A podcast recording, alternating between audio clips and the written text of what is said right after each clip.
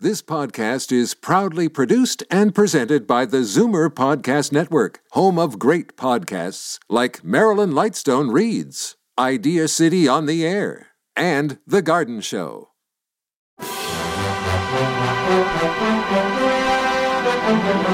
It's Zoomer Radio's Theater of the Mind with Frank Proctor. Open your mind as we fill your head with amazing thrills, chills,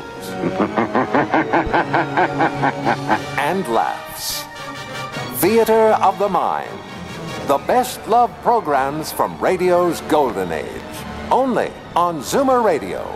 Now, here is your master storyteller, Frank Proctor. Well, thank you, and welcome to the show. Tonight I've got a new treat to offer up Tales of the Texas Rangers.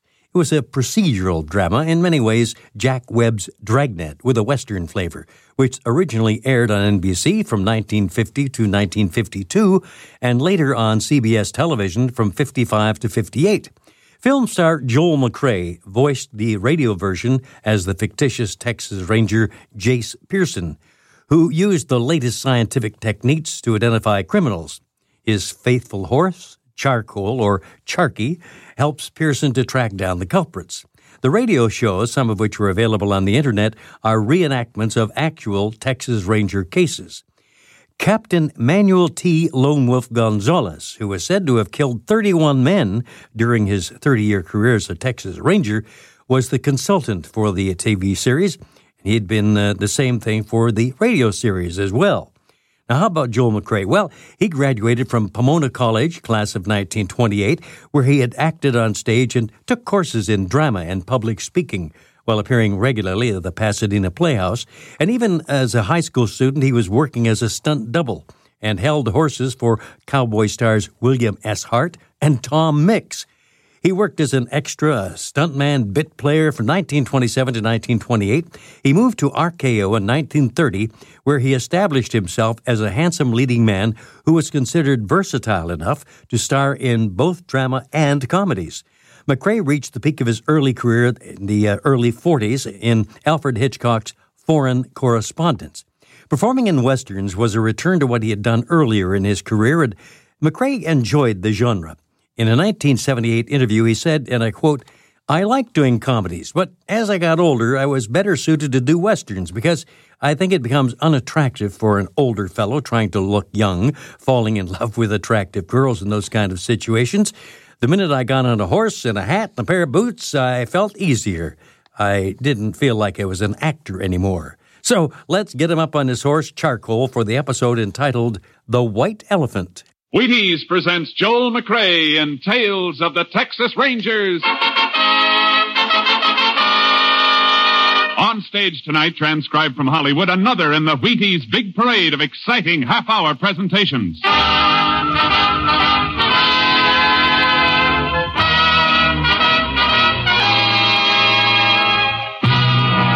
Tales of the Texas Rangers, starring Joel McRae as Ranger Pearson. Texas, more than 260,000 square miles. And 50 men who make up the most famous and oldest law enforcement body in North America.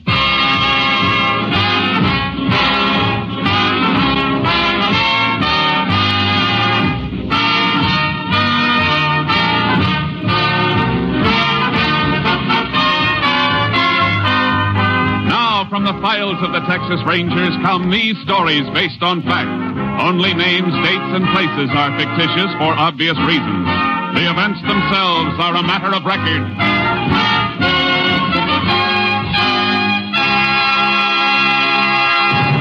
Case for tonight The White Elephant.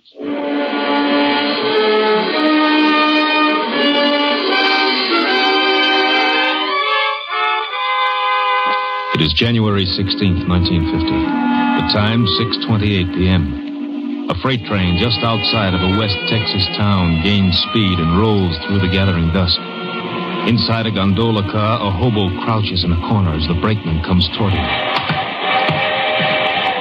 All right, right, Bo. This is where you get up. Now listen, pal. Just let me get to the next town. Huh? Just, just. I let- said this is where you get up. But we're moving. Yeah, you get on where we was moving, you can get off. Now come on or I'll dust the top of your head. Now listen. Don't, don't, don't do it. I tell you. Get Don't- on your Please. feet like this. No, let, let go. No, you let ought to get me up, go. huh? You. Ah! I told Ah, you to leave me alone, pal. Slug me, will you? Oh, you ain't get me. I'm coming. I'm coming.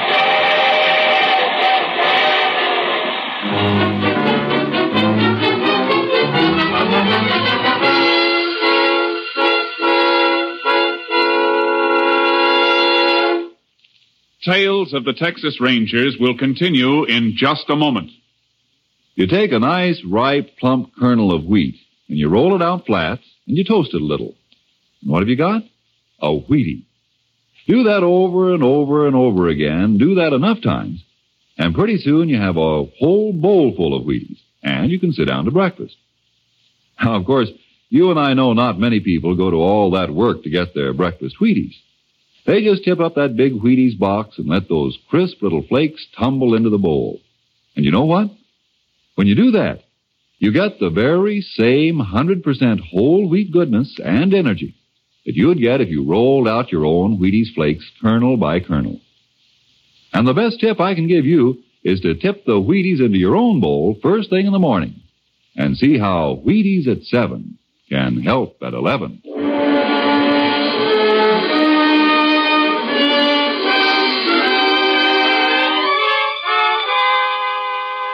At 2.55 a.m. of the morning following the freight train incident, a rancher named Banker noticed a small coupe parked on the shoulder of the road. It bore Oklahoma license plates. Banker turned his spotlight on the car, saw a man slump down on the driver's seat. A half hour later, Sheriff Caldwell, notified by Banker, began investigation of the murder and called in the Texas Rangers. Ranger Jace Pearson was assigned to the case. And a few hours later, Pearson, Banker, and Sheriff Caldwell stood at the scene. Pearson listened to Banker. It was just about three this morning when I saw it, Ranger. How come you were driving along this road that late? I've been to a ranchers meeting in Almira's. I was going to spend the night there and change my mind. Did you take this road when you left for Almira's? Yes, sir. What time? Uh, yesterday morning, about uh, seven seven thirty. Then this car came here sometime between 7.30 yesterday morning and 3 this morning. I guess so. You never saw the dead man before, huh? Was the first time I laid eyes on him. All right, Mr. Banker. You can go. Uh, you need me, I'll be home.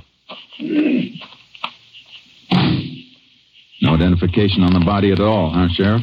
Nothing in the pockets, picked clean as a whistle. Anybody else been around the car? Nope, deputy kept his eyes on it. The car is facing west. Going west when it was stopped. Tire tracks on the shoulder tell that. Mm-hmm. Blood on the seat. Yep, 38 bullet on it. 38. Might be a police special. Banker got one? Banker, but. Yeah, just ask him for now. You see, I You see something? look here, Sheriff. Huh? Set of tracks leading up to the car. Ordinary shoes, not boots. Heel marks are too broad for boots. Yeah, looks like it. Look at this one. Sole print with a hole in it. Now look. The prints lead from that way north up to the car. A little scuffle. Then the prints turn back north. Mm-hmm. In other words, Sheriff, somebody walked up to the car, stood there, then turned and went back north. Oh, and here's something else. Grease. Looks like grease. Smeared on the car door. Same side footprints are on. Grease might be from the car. Oh, looks too stiff and heavy for that. What about it coming from a freight train, Jace? Why? Well, there's tracks about a mile north of here. Freights use the siding to pull on when passengers got to pass. Hmm. Maybe it all ties in, Sheriff. A shoe with a hole in it, grease, freight siding. Yeah, might be worth going after. Where do we start? Here at the car first. I'm going to check it over inch by inch. Meantime, you get hold of a freight schedule. I'll meet you at your office.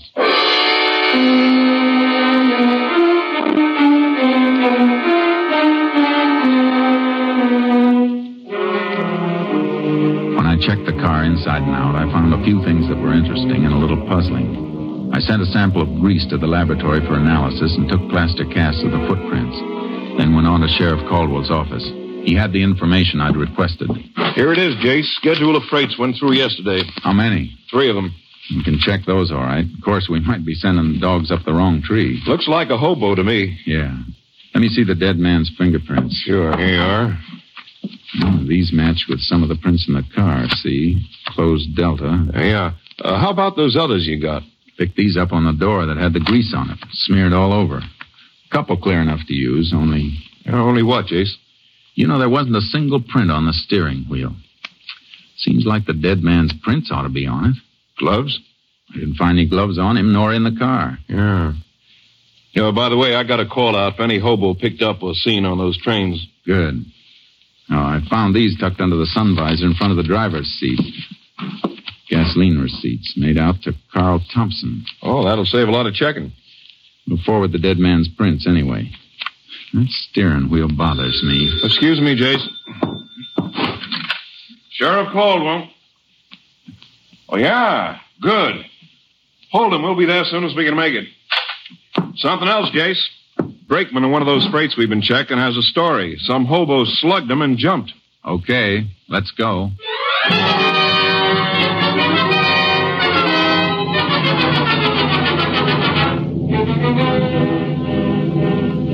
The brakeman took us to the approximate spot the hobo jumped off the freight.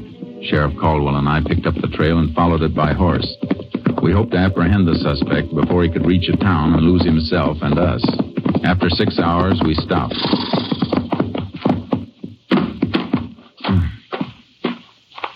What's the matter, Jace? Tracks are different. Come here and take a look. Different? Yeah, look.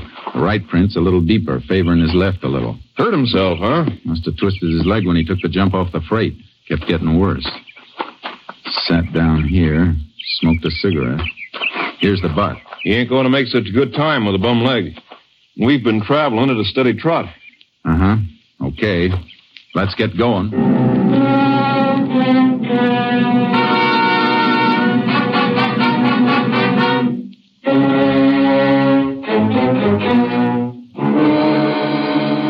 The suspect's trail showed increased favoring of his left leg. His progress became slower. More and more often he stopped to rest, and the trail became fresher and fresher. Evidence in a deserted shack showed suspect had rested there for quite a while. We picked up the trail again. We're getting close, Sheriff. How do you know? Noticed something just now. Take a look at these prints. Hmm. Same as the ones we've been following. Not quite. Hole in the right shoe. It's not that. I'm talking about this ant hill he crushed. Well, what about it? Quite a few of the prints had ant hills in them, crushed and rebuilt. So? Ants start working on a new hill when the old one's been tramped down. This one's so fresh they haven't had time to rebuild. Hey, that's right. He can't be far off. Yes, we better leave the horses tied up here, Sheriff, and start moving on foot.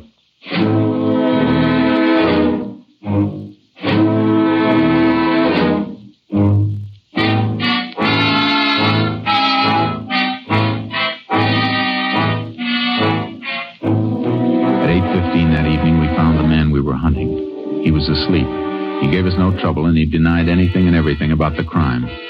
We took him back, and I kept questioning him, but he stuck to his story. I never was there. I didn't do it. Ever own a gun? 38 police special? I told you a hundred times. I never owned no kind of gun. How'd you take all that skin off your arm? I don't know. Fell, maybe. You got that while you were running away. When you jumped off the freight, after you slugged the brakeman. No, no. Grease on your jacket. How'd it get there? Uh, maybe, maybe off in the freight. Sure. That car we showed you, the one you said you'd never seen before. That's the truth. Is it? Hold up your right foot. What? Hold it up. Hole in the right shoe. What of it? Here's a plaster cast. Cast at the print of the scene of the murder. Take a good look. Yeah, but I wasn't there, I tell you. Ever hear of fingerprints? Oh, sure. Here are yours. And here's a set found at the crime. They match. You still say you weren't there? I didn't kill nobody. Let me see your hand. Yeah. When'd you wash them last? I don't know. Maybe a couple of days ago. You know, we can tell if you fired a gun. I never had no gun. Did you rob the man in the car? No, no. Look at me. You were there, weren't you? We can prove it. Well, all right. All right, I was there. But I didn't kill him. Why'd you lie? Well, I was scared. If you're innocent, you don't have to be scared. Look, Ranger, I, I got a couple of uh, wraps, bag wraps. That all? Hey, sure, sure. We can check that, too. Oh, All right, all right. I got a couple of wraps for pinching stuff. Nothing big. Now, look. Tell me exactly what you did. Well, I, I come in off a freight. I was walking across when I seen the car. I figured it was funny, something funny. Why? Well, car parked like that.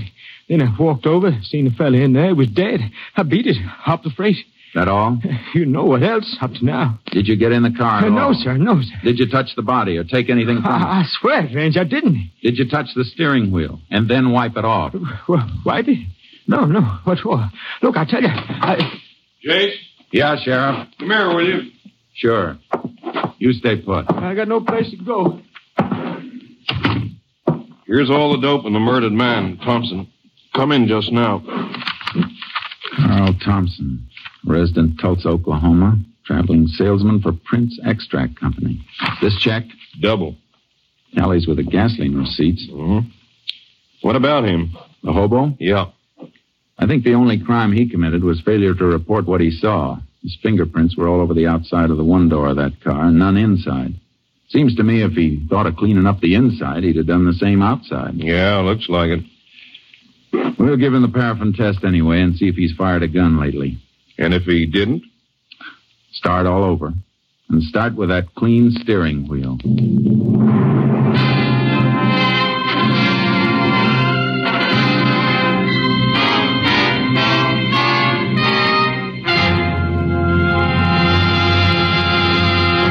In just a moment, we continue with Tales of the Texas Rangers, starring Joel McRae as Ranger Jace Pearson. I guess nobody gets much of a taste treat out of taking their calcium and iron and phosphorus or their vitamins straight. But you simply have to have all those things to keep feeling good. And you should have them first thing in the morning, too. Because morning's the time you do most of your big day's work. That's when you really need the energy. You see, morning is the time when you really Uh, should. wait a minute, Frank. Uh, why don't you just tell them this? See how Wheaties at 7 can help at 11. Why, you took the words right out of my mouth, of course. Wheaties at seven. Because Wheaties have all those vitamins and minerals. That's how Wheaties give you the zip it takes to feel eager and ready for anything all morning long. Whether you drive a truck or plow a field or if you're just plain busy with a multitude of household duties. And Wheaties do you another big favor. Wheaties wrap all those vitamins up in a wonderful, sunny, toasty, nut-like flavor that fairly hollers, give me some more. Wheaties are crisp. They're munchy. You know, fun to chew on. Taste as good going down as they make you feel when they get there. So do this, will you? Not for me, but for yourself. Hurry on down to the Wheaties tomorrow morning and just see for yourself how Wheaties at 7 can help at 11.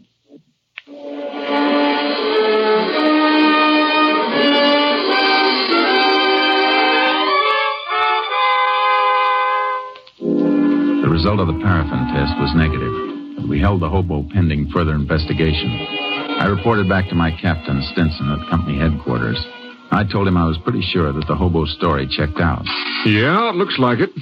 But somebody killed Thompson. Killed him and then drove him in his own car to where that rancher spotted it. There wasn't anything on Thompson, huh? No money, no papers, only these gasoline charge account receipts. Somebody went to an awful lot of trouble to clean him, but they overlooked these. Mm-hmm.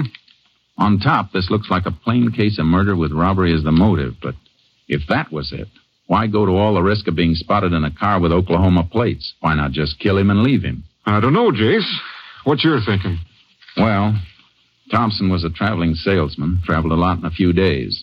Now, suppose the killer realized that with Thompson far enough away from the scene of the crime, we'd have a pretty tough time finding out just where the murder was committed. Yeah, that could be. But why? Well, maybe the killer couldn't leave the spot. So he did the next best thing took Thompson's body away. And maybe it wasn't just robbery. Or what else? I don't know yet, but I got some more checking to do. It'll take maybe a couple of hours, and then I might have some answers.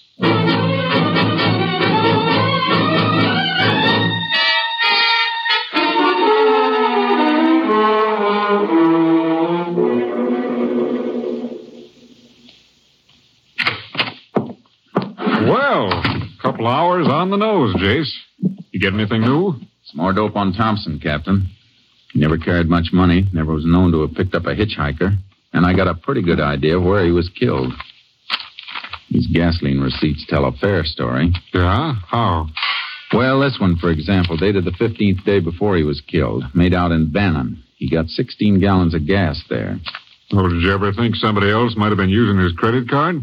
Yeah, but Thompson traveled that route pretty often. Chances are he was well known at the service stations. Yeah, that's right. Okay, go on. I ran a mileage test on his car. He got about 17 miles a gallon. Now, his tank holds 16. I did a little figuring. Just about enough gas was used to get him from Bannon to where his body was found. But he could have been killed anywhere between Bannon and where he was found dead. Sure, I know that. But it still looks like my next stop is Bannon.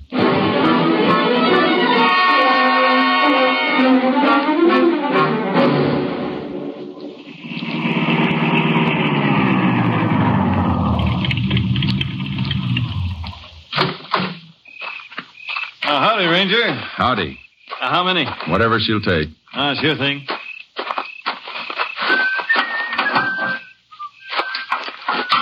You the owner here? Uh, yes, sir. How long? Oh, a couple of years. You work alone? Nights, yeah. Take a look at this, will you? Oh, one of my receipts. Credit card stuff. You know this Carl Thompson? Yeah, see him ever, oh, four or five months. When did you see Thompson last? The evening he bought that gas. Why, anything wrong, Ranger? Was Thompson alone that evening? Why, yeah. I never remember him ever having anybody along. What else do you remember about that evening? Oh, one of the worst sleet storms we ever had. Hit like oh, a it'd be tough for him to drive then, huh? Oh, sure. Hey, um, he was asking about some place to stay. He never stayed in Bannon before? I don't know. Leastways, he didn't know much about the places. I told him to try the hotel. He said it was full up. He said the motels were jam packed. The lousy you weather. know where he went? Well, said he was going to try and find a place along the highway. Why, anything wrong? Plenty. Here's for the gas. I might come back and ask you some more questions. Thanks.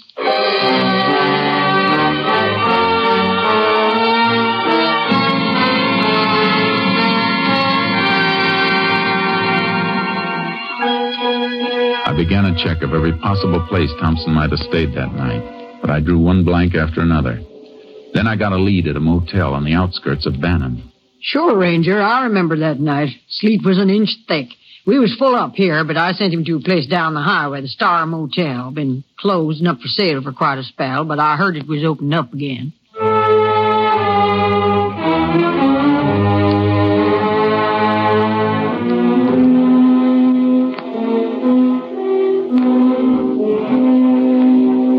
I went to the Star Motel. It was closed tight. Every cabin was locked, the windows boarded. There wasn't a soul around. I was just about to leave when I noticed something. The electricity must have been on somewhere in the place because the little wheel under the dials of the meter was spinning. It was enough to send me back into town to ask a few more questions. Now, uh, let me see, Ranger. Star Motel. Uh, yes, sir. Here's what we want right here. Uh huh. Are these all the electricity bills? Yes, sir. Let me see. Up to three months ago, the bills were just for meter installation, minimum service charge. That's right, Ranger. But for the last three months, 475, 389, 560. Kind of Hmm. funny, isn't it? The place is closed, but for the last three months, the bills have averaged over $4 a month. Didn't that seem peculiar to you? Well, Ranger, we, we just sure. Sure, I know. Now, can you give me the name of the person to whom these bills were sent? Get it for you right away.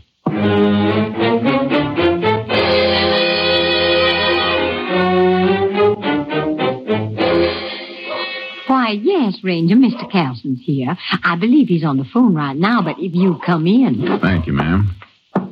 You, Mrs. Calson? Yes, I hope I'm not bothering you any, Miss Calson. not at all, Ranger. My husband's here. Oh, yeah? Yeah, I see. Well, I think that can be arranged. Yeah, sure. Tell you what, I'll come out a little later. I'll bring the client with me. Sure. Thanks for calling. Goodbye. Andy, uh, this is Ranger Pearson. Oh, hello. Sorry to barge in like this, Mr. Calson, but I got a few questions. Questions? Sure. What about? You own the Star Motel, don't you? Yes, I do. Star Motel. Oh, That white elephant. White elephant? yeah, I've been trying to get rid of it for two years. Why? Well, like Betsy said, it ain't been worth a hoot since the new highway went in two years ago.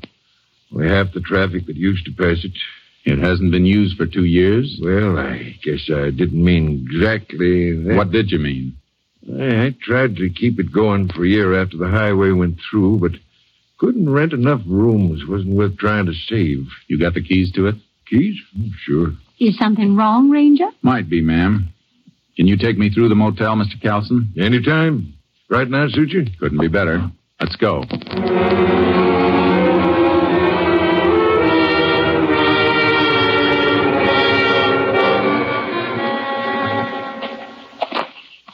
I ain't been out here for close on three or four weeks. Did you go through the cabins then? Oh, just take a look, see. Kids sometimes fool around. That's why I boarded up the windows. Want to take a look in the office? Yeah. Go ahead, Mr. Calson. Sure.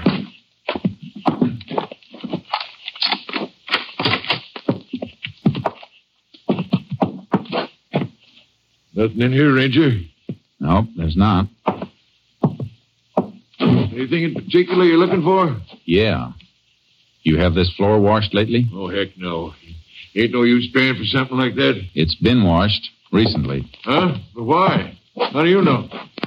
Scrubbing wood with hot water always raises the grain, and hot water isn't as good as cold to wash out blood stains. Blood? Blood? Reach! Ugly! Oh, what's the matter Get with away you? from the guns, Ranger. Oh, Hold you. uh, Sit down. Go on. Hark! Hark! Come on! What the devil is this? Who are you fellas? My guess is a couple of men I want for murder, Mr. Calson. Murder? Just cut the telephone wire. Everything okay? Yeah, push that guy. Me? Why, I never carry a gun. Well, we'll just make sure. Yeah, he's clean. All right, now strip the Ranger's gun belt. Wait a minute. You got the drop on me. Maybe I'd have to be a fool to draw. But if you don't want me to be a fool, don't touch these guns. You try and take them off me, and I'll go down using them, and I might get lucky. All right, Locke. Let him alone. He's too smart to start anything. Go get the panel truck out and start loading our stuff fast. Well, what about them? We can lock them in. Fix their car so they can't get out of here for a while after we leave. If they try to come out while we're still here, we'll blast whatever door or window they try to come through. Get that, Ranger? I get it. Okay. I'll be outside, Chuck. So your name's Chuck, huh? Good as any. What are you and that other fellow doing in my place? Go ahead, Chuck. Tell him. Some other time, friend. Now you two listen. Was I ain't gonna say this twice. Try to bust out before you hear us drive off and you'll get it good. Now stay put. No. They got us locked in. Yeah. Oh, don't go near that window. You heard what he said. Little crack in the boarding. Just taking a look. What are they doing? Come here and take a look for yourself. Oh, I should have watched the place more. I, I never knew anyone was using it. Been used plenty. Look what they're taking out. Furs. All kinds of stuff. It's beginning to make sense. Closed down motel made a nice storage bin for stolen unsmuggled goods till they could run it to the markets. Oh, they'll get away. You you said there was a murder. Take it easy, Mr. Calson. We'll get 'em. Oh, they'll be across the border in a half an hour before we could even reach a phone. Maybe you better take a chance and And get shot down in cold blood? No. But we'll get 'em all right. Know why, Mr. Calson? why? Because you'll help. I pinned Calson with a quick headlock and then got one arm up behind him and applied pressure so I could keep him still while I had a free hand. I reached into his jacket and found what I was looking for under his shoulder. Then I pushed him. away. Are you crazy? You almost broke my arm. Shut up, Calson. Don't you think I saw this gun bulging under your coat? And they deliberately missed it when they frisked you? You played it real smart, almost. I don't know what you're talking about. This gun and the electric bills. You paid 'em. Paid bills that were being run up in a place that was supposed to be shut down. Seemed kind of funny you never complained to the power company. So what? Well, So you got a phone call from your friends out there. They tipped you because they saw me nosing around here earlier, right? No. Okay. Okay, take a look out there. They're almost finished. In a couple of minutes, they'll be gone. In half an hour, they'll be over the border. How about you? You want to stick back here and face a murder charge? There's nothing you can prove. There's plenty we can prove, Calson. And you're holding the bag. You'll have a tough time explaining those electric bills, and they're missing your gun. I didn't kill that man. Did this Chuck do it? Yeah, yeah, that salesman come in. Saw what was going on. Chuck killed him, then drove him away. All right. Now listen real careful to me. I'm going to fire this gun of yours. Then you hammer on the door and holler for 'em. Get it? What do you want to Just do then? listen. When they come up, tell 'em you had to kill me. Tell 'em to open the door. Then, Mr. Kelson, step back and out of the way fast. They'll be gone in a minute. Make up your mind. All right. Go ahead. I'll do it. Any funny tricks and you get it first.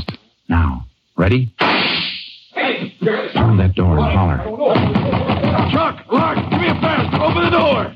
Now, when it's open, Step back. What's the matter? Carlson, open the door. I had to kill him. He was making a break for it. Did you just knock him out? Reach, both of them. Hey, what's the big idea? Why, you...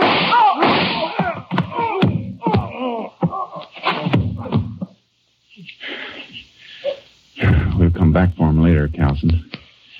Meantime, let's you and me get back to town. I got you a deal for this White Elephant Motel. You can trade it for a jail cell.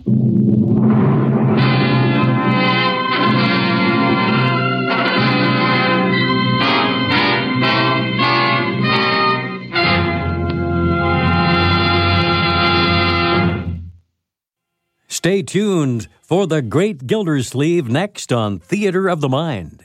Time now for The Great Gildersleeve on Theater of the Mind.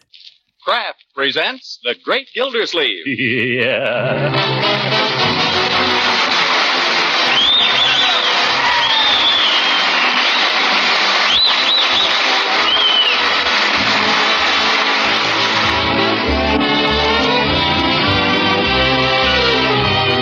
The Kraft Cheese Company, makers of parquet margarine and a complete line of famous quality food products, presents Harold Perry as the Great Gildersleeve. Kraft brings you the Great Gildersleeve every week at this time, written by John Wheaton and Sam Moore, with music by Claude Sweeten.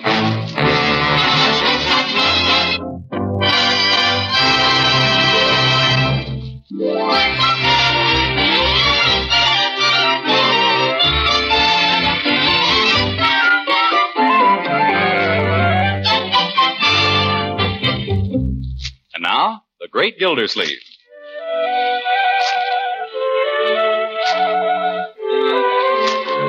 The curfew tolls the knell of parting day. The lowing herd winds slowly o'er the lea. The water commissioner homeward plods his weary way.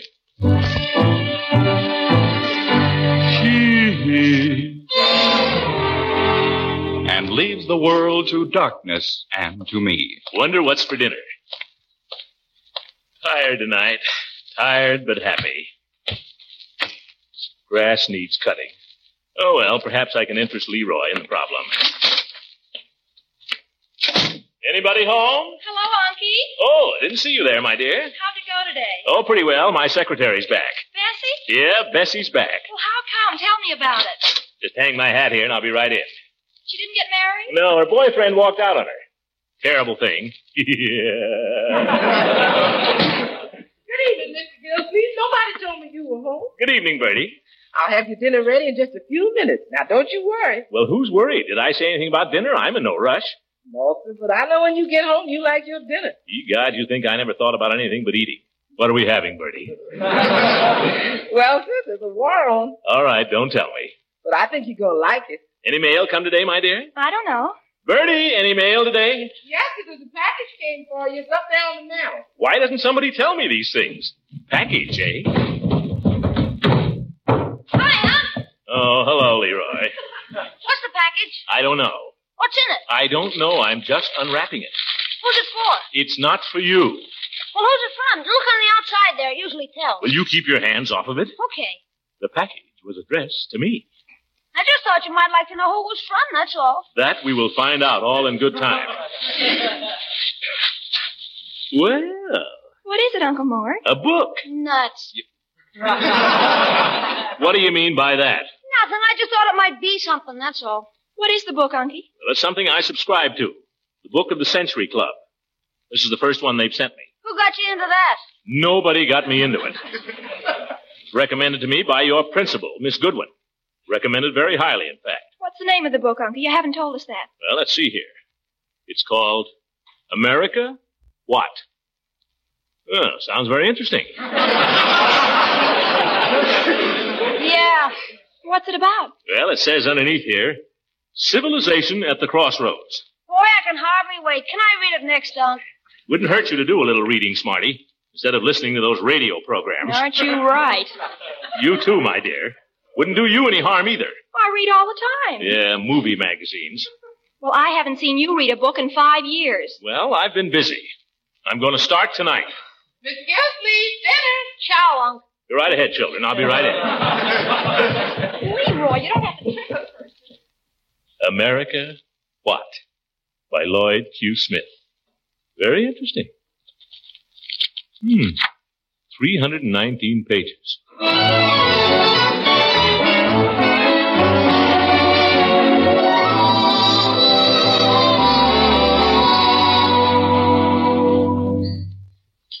Finish, Miss Gilsleeve? Yes, you can take it, Bertie. Just leave my coffee, will you?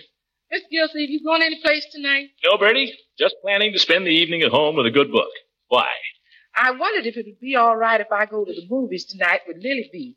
Seems like I ain't seen a movie since Romance on the Rancho. Go ahead, Bertie. Uh, but what was romance on the rancho? Oh, it was just a picture. It had that Jack Dunlap in it. He killed me, that man. Oh, who's Jack Dunlap? Never heard of Jack Dunlap? I bet Miss Marjorie knows him. Sure, he's married to Linda Delicart, Who's Linda Delacorte? a starlet. They split up for a while, but now they're back together. He gave her a diamond collar for her Scotty. You, you see what I mean, Marjorie? If you spent more time reading worthwhile books instead of all that movie stuff, everybody ought to do more reading. You too, Bertie. Seems like I don't get much time for reading somehow. Anybody can get time if they make time. Now, I'm a busy man, but I'm going to spend a whole evening reading a book. I expect to enjoy it, too. Yes, sir. Well, if it's all the same to you, I'll take my enjoyment at the movies. All right, Bertie, go ahead. Goodness knows you've earned it. Let's go in the other room, shall we, Marjorie? Okay. Yes, yes. Let's see. Where did I. Leroy, are you reading my book?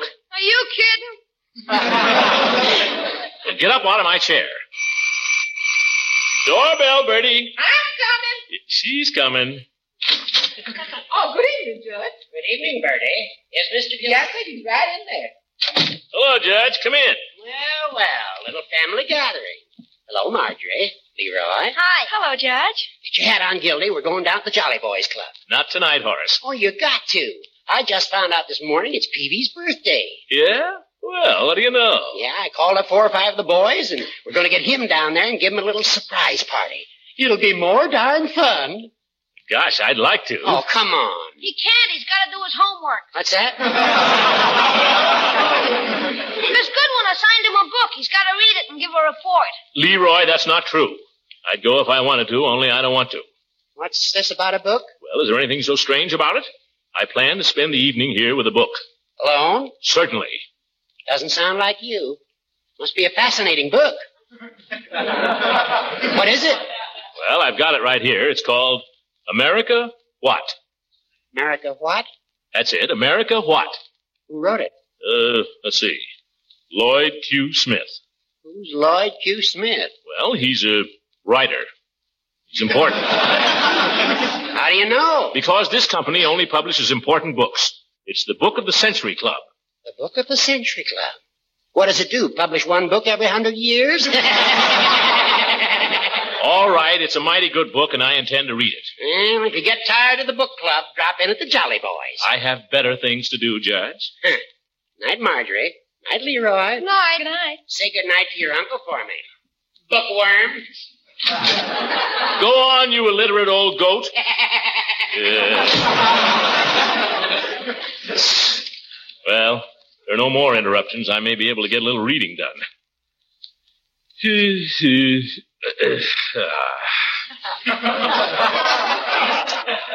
Just get settled here.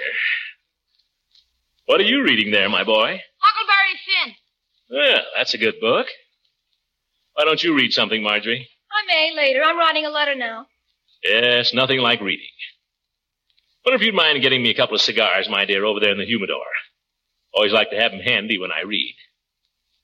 Leroy, Would you be good enough to shove that footstool under my feet? Oh, what's that? Never mind, I'll do it. I'm going now, Mr. Gillespie. All right, Bertie, have a good time. Uh, Bertie, Yes, sir? I wonder if you have any apples out there. Might like an apple later to munch while I read. Relieves the monotony sometimes to have something to chew on. I'm sorry, Mr. Gillespie. There ain't an apple in the house. Oh, yes, yes. yes. Well, let it go. Good night, Bertie. Good night, sir. kind of friendly and nice, isn't it? Everybody reading here and writing letters. Leroy, your uncle spoke to you. Oh, what's that? I said it's kind of friendly and nice here with everybody reading. How can I read with you talking to me all the time? Excuse me. Hmm. Well, see what the book says here. Who are you writing to, Marjorie? Aunt Hilda, Oh, good girl. I've owed her a letter for about three months. Give her my love. You know, the thing about reading. No, for court's sake, I want What's the matter with him? He Hmm. gets like that. Well, what I was going to say, you spend all your time running around and seeing people you call your friends. But books are your best friends if you only knew it. Yes, sir. I remember an old professor of mine at college saying to me, Professor Griswold. He taught me English literature. Old Grizzly, we used to call him. Old Grizzly. Ah, George, I haven't thought of him in a long time. Grand old fellow and a great teacher. All the students loved him and looked up to him. I was a sort of a pet of his. he used to invite me over in the evening sometimes, and we'd sit there in his study in front of the fire and discuss good books. I remember him saying to me one time, Gildersleeve, he said, Marjorie, where are you going? Well, if you'll excuse me, Uncle Mort, I think I'll go upstairs. I've been trying for months to get this letter written, so if you don't mind, Not at all. Go right ahead. I'd love to hear about your professor sometime. Yes, yes, go along.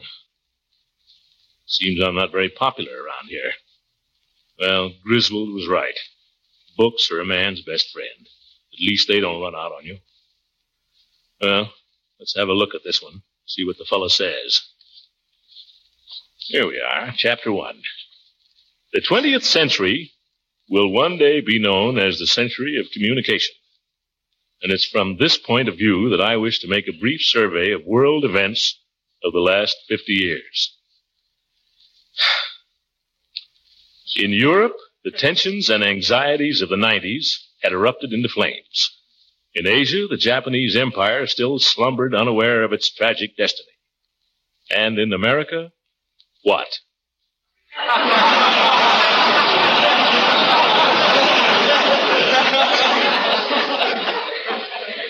Well, he's got something there. But what is it? I might just read it again. Griswold used to say, always read for the sense. Don't just look at the words. Uh, good old prof. Yes, sir, those were the days. those were the days. Well, try this again. The 20th century will one day be known as the century of communication. I follow it so far. And it is from this point of view that I wish to make a brief survey of world events of the last 50 years.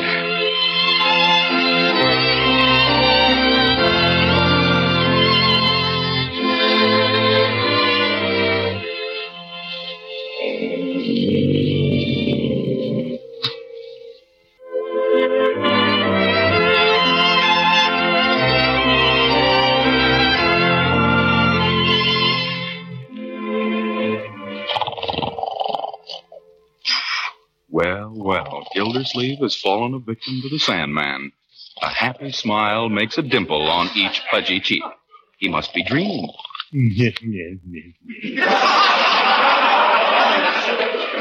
Eh, Finest college in the good old USA. Oh, he's dreaming of his alma mater.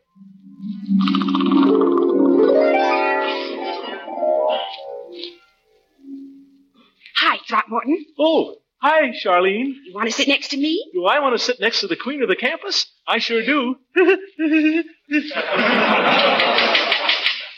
morning, students. We shall begin to consider the most fruitful period of our poet's career. When Keats began to pluck with his magic fingers the same inspired lyre which Homer, Milton, and Dante had plucked centuries before. Hey, Charlene, what are you doing tonight? Anything you say, Throckmorton. What is more gentle than a wind in summer? What is more soothing than the pretty hummer that stays one moment in an open That a flower? Capitalist are having a weenie roast tonight. You want to go? That sounds square. Pick you up right after supper. Now we ask ourselves, what is the poet's meaning in the passage we have just heard? Mr. Gildersleeve, can you tell us? Uh, me? You're the only Gildersleeve in this class, are you not? Hmm. Well, I. yes, sir. Well, then give us your notion of the poet's meaning in this passage. Um, was it uh, something about life? Mr. Uh, Gildersleeve, I would like to see you in my study at 8 o'clock this evening. Yes, sir.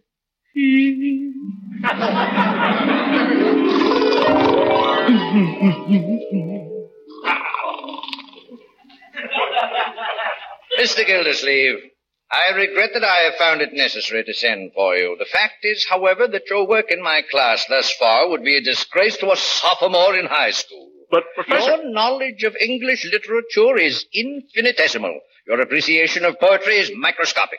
In addition, you're inattentive and your spelling is atrocious. Professor. Unless you can show a marked improvement in your work, I shall be compelled to place you on prohibition. Probation? That would mean I'd have to resign as assistant manager of the golf team. Sorry, Mr. Gildersleeve. I'm sorry, but that's the way it is.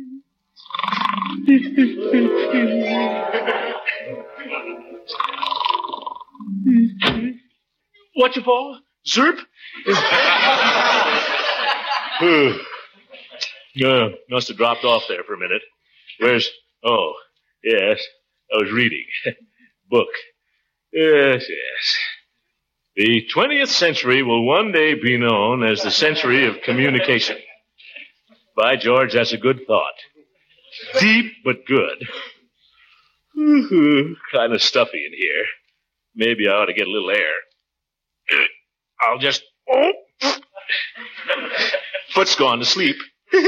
Pins and needles. Did you call, Uncle Mort? I thought I heard something. Oh, no, Marjorie. I was just thinking out loud. I believe I'll go for a little walk. Oh, all finished reading? Well, just for the moment. Big mistake to read too much at one time, my dear. Read a little, then reflect. Read and reflect. That's what my old professor used to say. Old Prof. Griswold. Griswold. Dried up old fossil.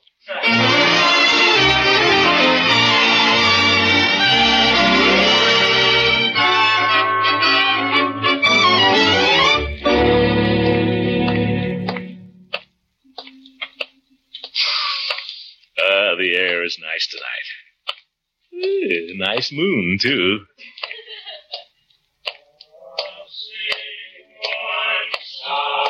the Jolly Boys. By George, that's a terrible quartet. Hooker's always flat.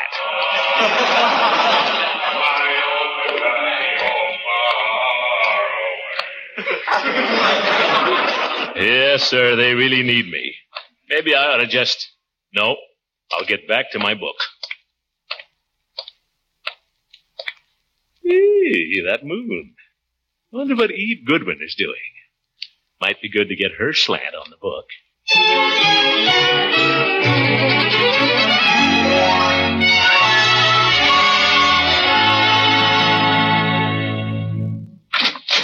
Hello, Oh, Eve. Why, Throckmorton, what a surprise. Won't you come in? Well, for a minute. Guess what I've been doing, Come Eve? into the parlor and see how you like it. I've changed everything around. Looks fine, Eve. Uh, What do you think I've been doing? I've got the sofa where the table used to be, and of course that meant moving these chairs to face the other way. I think it's much nicer, don't you? Great. What do you think? I... Throckmorton, I wonder if you could do me one favor. Oh, nuts. Favor? Uh, sure. What is it? I'm just dying to know how the piano would look over here against the wall. The piano? It's only an upright, but it simply won't budge for me. Well, let a man try it.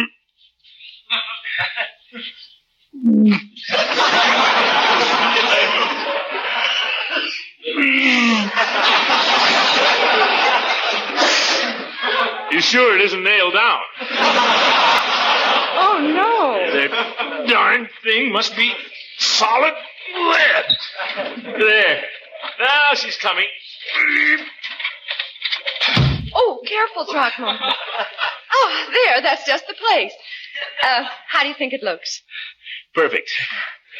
Well, I'm not so sure. but uh,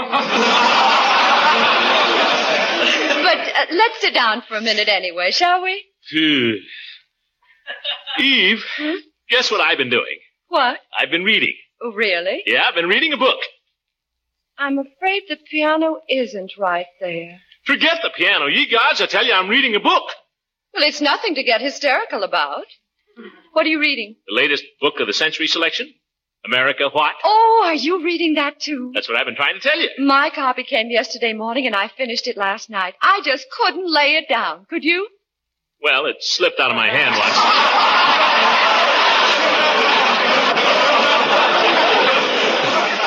I uh, haven't quite finished it. Oh, well, you'll enjoy it, Throckmorton. Oh, I am already. I got quite a ways into it. And then I thought maybe it would be fun to, well, discuss the fellow's idea a little. Uh, Which ones? Oh, uh, on uh, life. Well, he has some very fascinating ideas on life. Uh, did you come to the chapter on the woman of tomorrow? No, but it sounds good. Let's discuss that. I must warn you, his ideas on women are quite advanced. Oh, you can't scare me. So are mine. Uh, look, Eve, there's a wonderful moon out tonight. Why don't we discuss this book out on the back porch? No, Throckmorton. Oh, come on, Eve. I thought you were crazy about books. I am. Books mean a great deal to me. Now, why don't we go out on the porch? Gosh, it's your fault I got into this thing. I mean, it was your idea for me to join the club. Now you've got me all excited about this book and you won't even discuss it. I'm perfectly willing to discuss it, Throckmorton. What is it about the book that you find most interesting? Well, the whole idea. America? What? Uh, well, do you think Smith's ideas are right? Do you agree with what he says about America? Well, I, uh, uh, yes and no. How much of the book have you read, Throckmorton? What do you mean by that? Do you think you've read half of it? Well, maybe not half. A chapter? A page? It's none of your business. I don't see what there is to laugh at. I'm sorry, I can't help. Well, I'm going home. A man comes over for a little intelligent conversation, and first he has to move pianos, then he gets a regular examination. Ye gods!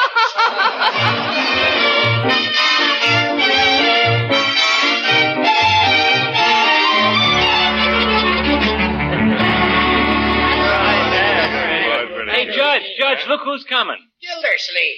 Yeah. I thought he was going to read this evening. Hello. Hello, Gilder. Hi. I can't stay, gentlemen. I just dropped in to wish Peavy many happy returns of the day. Yeah, thank you, Mr. Gildersleeve. I, I wish you'd have a Coke with me before you go. Sure, Commissioner. Have a Coke with the birthday boy. Well, just one, thank you, Chief. How old are you anyway, Peavy? Well, we was just having an argument about that, Mr. Gildersleeve. The judge claims Peavy is 90 years old.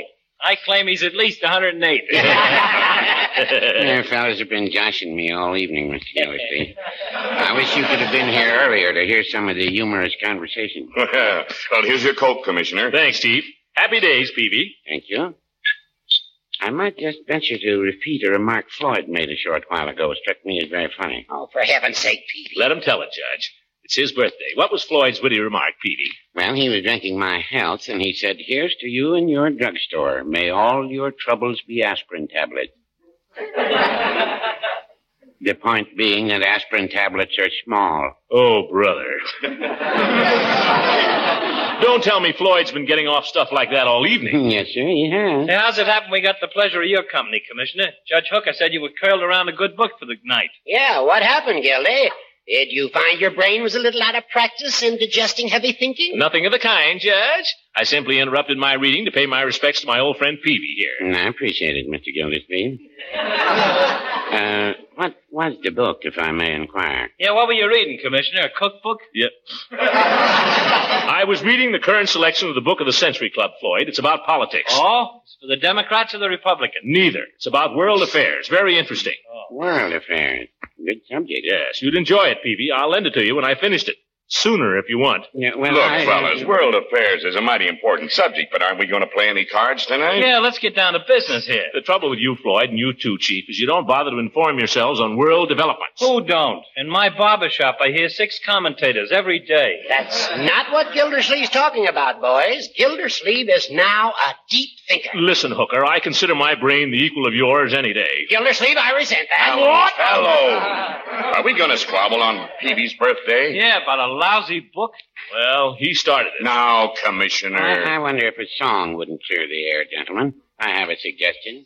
There is a tavern in the town. In the No, town. no, no, no, Peavy. Look, I got the song. Just the song for your birthday. Darling, I am growing old. yeah, that's it, that's it. Only let the commissioner sing the lead, Yeah. huh? Come on, Mr. Gildersleeve. All right. And Hooker, for heaven's sake, try to stay on the key. Let's have the key, Floyd. Darling, I am growing old. Silver threads among the gold shine upon my brow today.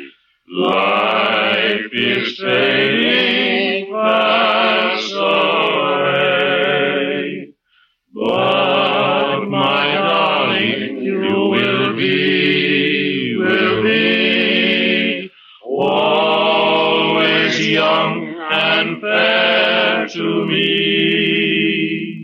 Yes, my darling, you will be always young and fair to me.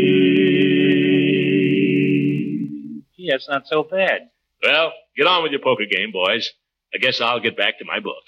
Good night, Peavy. Uh, Just one round, Mr. Gildersleeve. Well, seeing it's your birthday, deal me in, Floyd. Okay. Good night, America. What?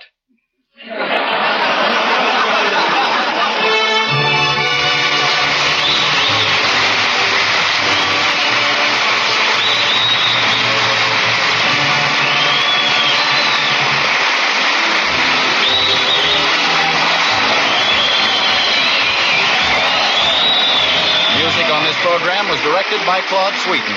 This is Vern Smith speaking for the Kraft Cheese Company, makers of parquet margarine and a complete line of famous quality food products. Kraft invites you to listen in again next week for the further adventures of the Great Gildersleeve.